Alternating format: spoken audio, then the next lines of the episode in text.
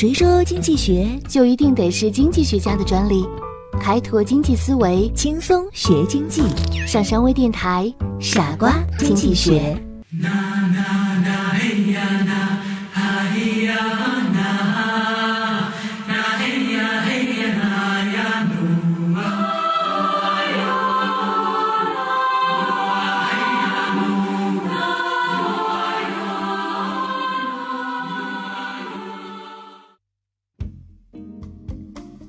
欢迎收听今天的《傻瓜经济学》，我是上山。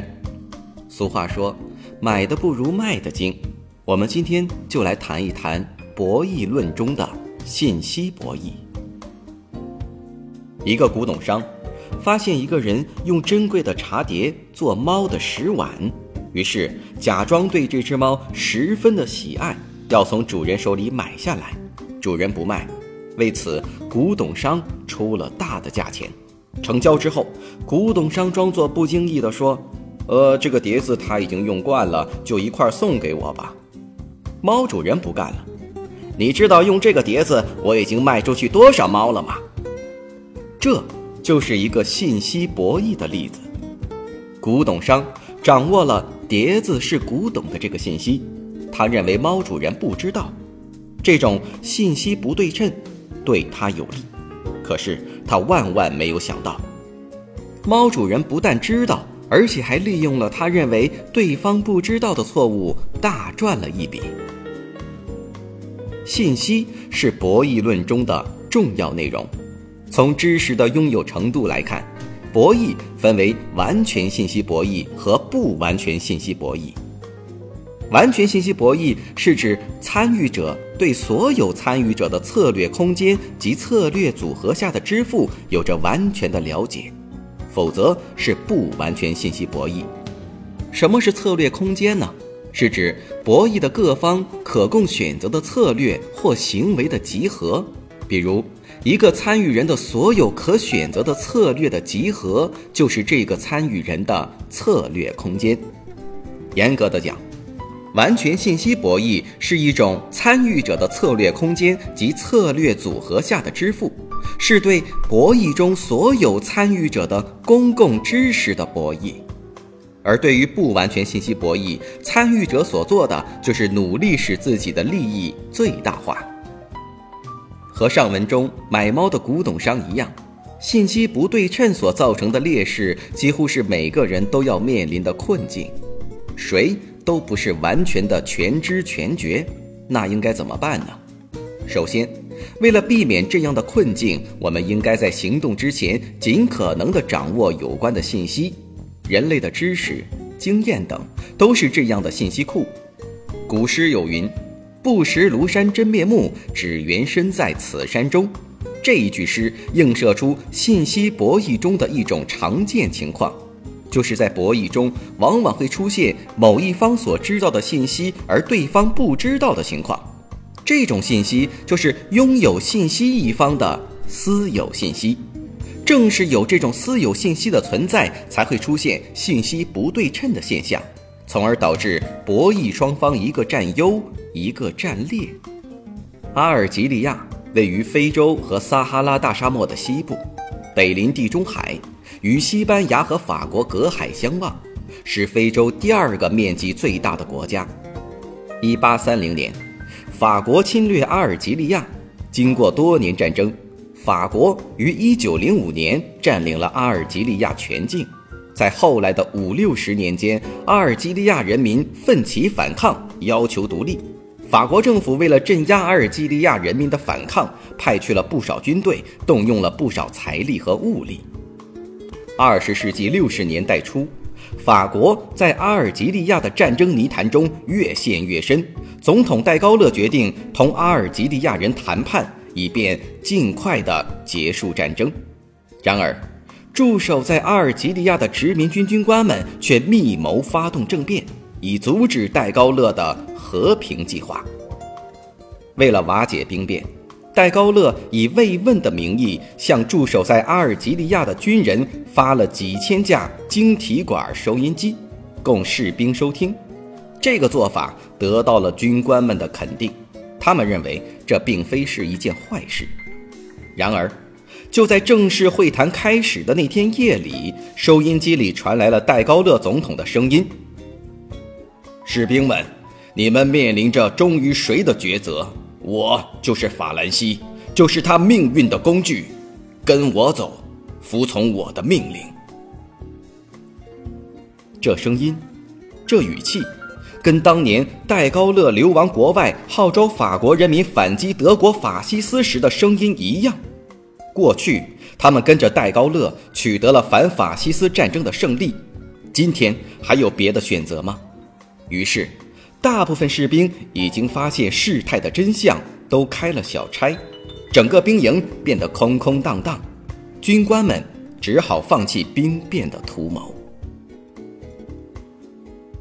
由于博弈双方对信息的掌握通常是不对称的，获得信息优势的人会占据上风。他可以通过披露信息的方式来改变双方的资源配置情况，从而实现影响博弈的结果。戴高乐正是通过披露信息，不费一枪一弹便成功的控制了局面，赢得了政治上的一场大胜利。信息传递。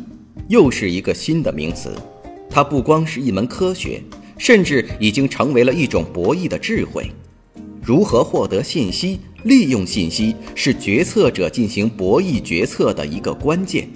如果能把信息准确、快速地传递出去，就可能为自己赢得成功的机会；反之，如果传递的是错误的信息，就会导致失败。有这样一个故事。据说美军在一九一零年一次部队的命令传递中闹了很大的笑话。一天，营长对值班军官说：“明晚大约八点钟左右，哈雷彗星将可能在这个地区看到。这颗彗星每隔七十六年才能看见一次。命令所有士兵着野战服在操场上集合，我将向他们解释这一罕见的现象。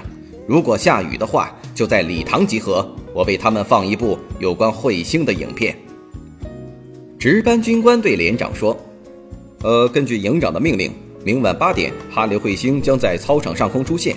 如果下雨的话，就让士兵穿着野战服列队前往礼堂。这一罕见的现象将在那里出现。”连长又对排长说。呃，根据营长的命令，明晚八点，非凡的哈雷彗星将身着雨夜战服在礼堂中出现。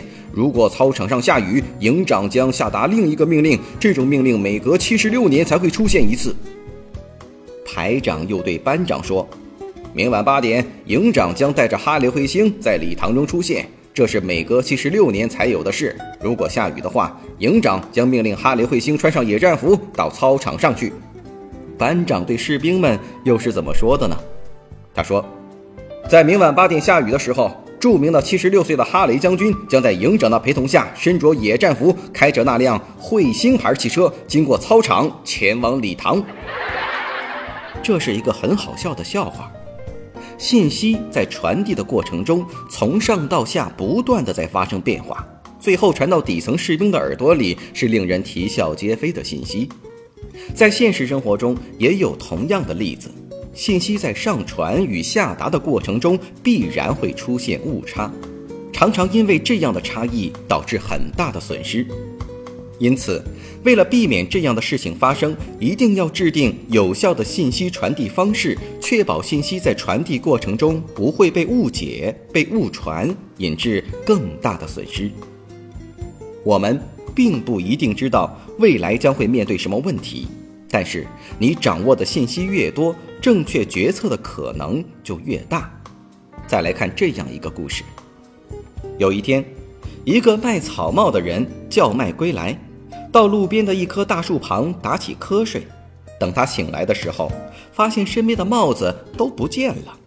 抬头一看，树上有很多猴子，而且每一只猴子的头上都有一顶草帽。他想到。猴子喜欢模仿人的动作，于是就把自己头上的帽子拿下来扔在地上。猴子也学着他，将帽子纷纷地扔到地上。于是卖帽子的人捡起地上的帽子回家去了。后来，他将此事告诉了他的儿子和孙子。很多年之后，他的孙子继承了卖帽子的家业。有一天，他也在大树旁睡着了，而帽子也同样被猴子拿走了。孙子想到爷爷告诉自己的办法，就拿帽子扔到地上。可是猴子非但没照着做，还把他扔下去的帽子也捡走了。临走时还说：“我爷爷早告诉我了，你这个老骗子会玩什么把戏？”信息的不对称决定了掌握信息的人比没有掌握信息的人更具有优势。在经济领域，这种利用信息不对称而赚取丰厚回报的方法比比皆是。例如，在股市中。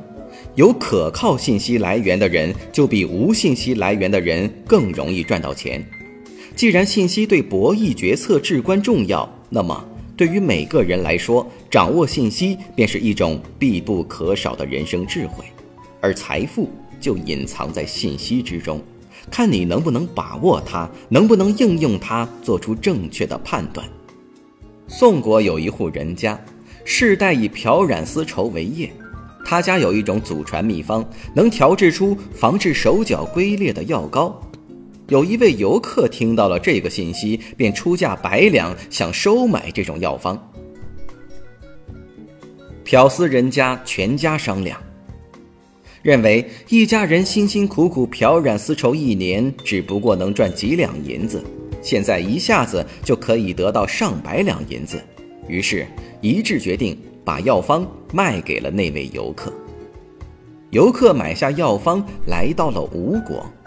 吴国正与越国交战，时值隆冬腊月，北风刺骨，吴国水军士兵的手脚都开裂了，无法持戈作战。